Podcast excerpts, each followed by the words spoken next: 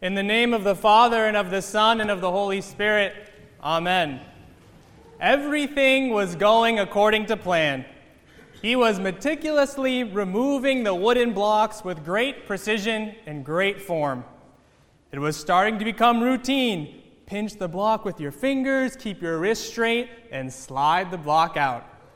Round after round, he was consistent until he started having to take out the lower wooden blocks. Then things started to get wobbly, and then Jenga, the tower fell down.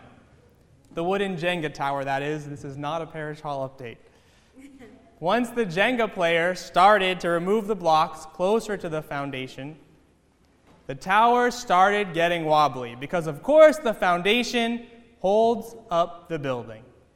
This we know very well, especially from building our own new parish hall. The foundation is the base of the building. The foundation is the most important element because everything is built on it. It is the core. It's the place where you want to make sure you spend an extra amount of time on so that everything else will be secure. Today's gospel reinforces us with this foundation. If we don't know the foundation of our faith, if we don't know what our faith is built on, if we don't know what lies at the heart, then everything else can fall apart. Everything else can fall apart when temptation comes or misfortune or even love at first sight that sweeps us away. We can get swept away if our foundation is not secure and strong. The parable in today's gospel reinforces us with this foundation. The parable of the vineyard is a foretelling of the crucifixion of Christ the son of the householder that is killed by the tenants. And the people listening to this parable don't know how to handle this tragedy. They are mad, they're accusatory, they want revenge. They don't understand that Christ crucified is the foundation of our faith. The stone which the builders refused has become the headstone of the corner. This is the Lord's doing, and it is marvelous in our eyes. Christ crucified is the foundation, is the headstone of the corner. It's the support, it's the base, it's the framework of our faith. It's the, at the heart of the matter. It sets the context for our life. It's at the core of what it is to be Christian. It's not just a loving gesture or a calamity, a terrible thing that happened. It is the foundation, it's at the core. Christ's crucifixion is central.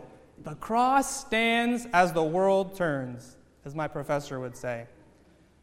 The cross is how Christ reveals himself to us. It's how Christ reveals himself as God. As God. It's through the cross. People in the gospel want to proclaim Christ as king, want to proclaim him as God, and Christ oftentimes shushes them because it's the cross that reveals Christ as God. It's the cross. The crucifixion is the cornerstone of our faith. It shows us who God is and what it takes for us to become like God. It shows us who God is. It's at this point that we might take a gulp, a couple of gulps. Great, it's the cross.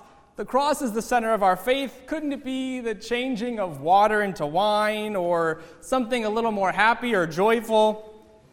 And this can be hard to take in. This can be hard to take in. The cross is hard. It's never what we expect, like that bill that's way more expensive than what we thought. The cross is never something we are planning for, like when our fridge breaks down, or we get sick before our big vacation, or getting laid off. It's not something we usually look forward to, like when it's our siblings' turn to pick the restaurant or the movie.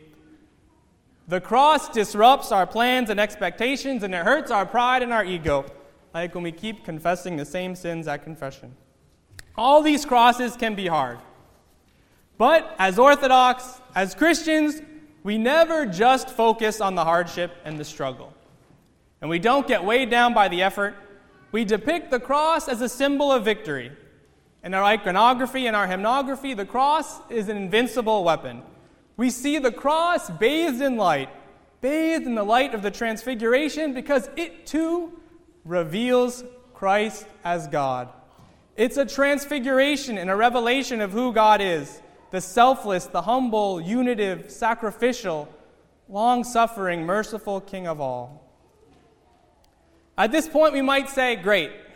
The hymnography and the theology show us that the cross of Christ is victory for Christ, and through it, joy comes into all the world as we see that our God is a God of love. But how does that make my personal cross any less of a burden for me? How does this make the cross foundational in my life? Brothers and sisters, the fir- first and foremost, where there is the cross, there is Christ. Because it is his me- method of revelation. In revealing himself through the cross, he is saying to us, I want you to know me in all my glory as this, as Christ crucified on the cross. So that when you are struggling, you will see me, you will be near me, you will identify with me, you will call on me, you will become like me.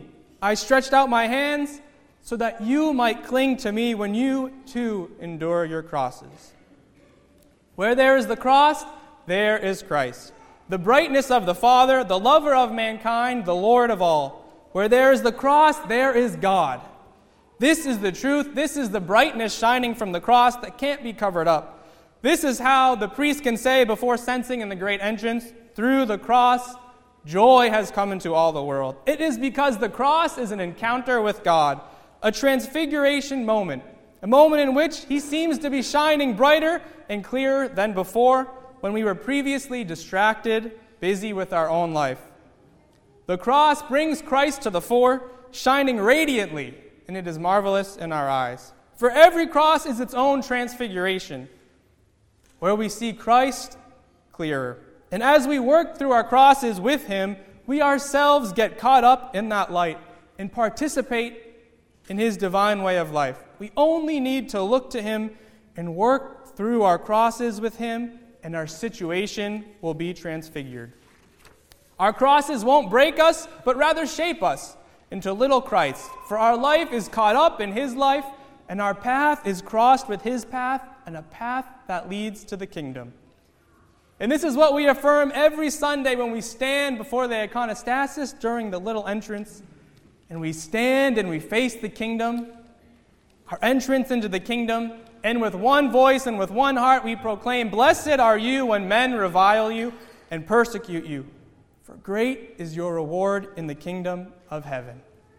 As one body, we affirm this foundation, we affirm the cornerstone, we affirm the truth about our life about the reality of the cross. We proclaim and cry out the struggle of the cross, and in beauteous song rejoice in its salvific context, how it identifies us with God and how it leads to the kingdom. This is the faith of the Orthodox. This is the foundation that we have inherited from Christ. This is the faith passed down by millions of martyrs and holy saints who have lived in this manner and proclaimed its truth throughout the centuries.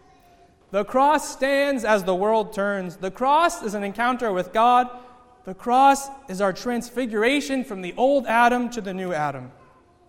So the next time we endure temptation, the next time we have to sacrifice for someone, the next time an unforeseen chaotic event happens, we don't crumble, we don't melt down, we don't fall apart because we know our foundation is tried, true, and tested. We know that where there is crisis, there is Christ shining more radiantly than ever, lighting our way towards our transfiguration into his likeness. In the name of the Father, and of the Son, and of the Holy Spirit, amen.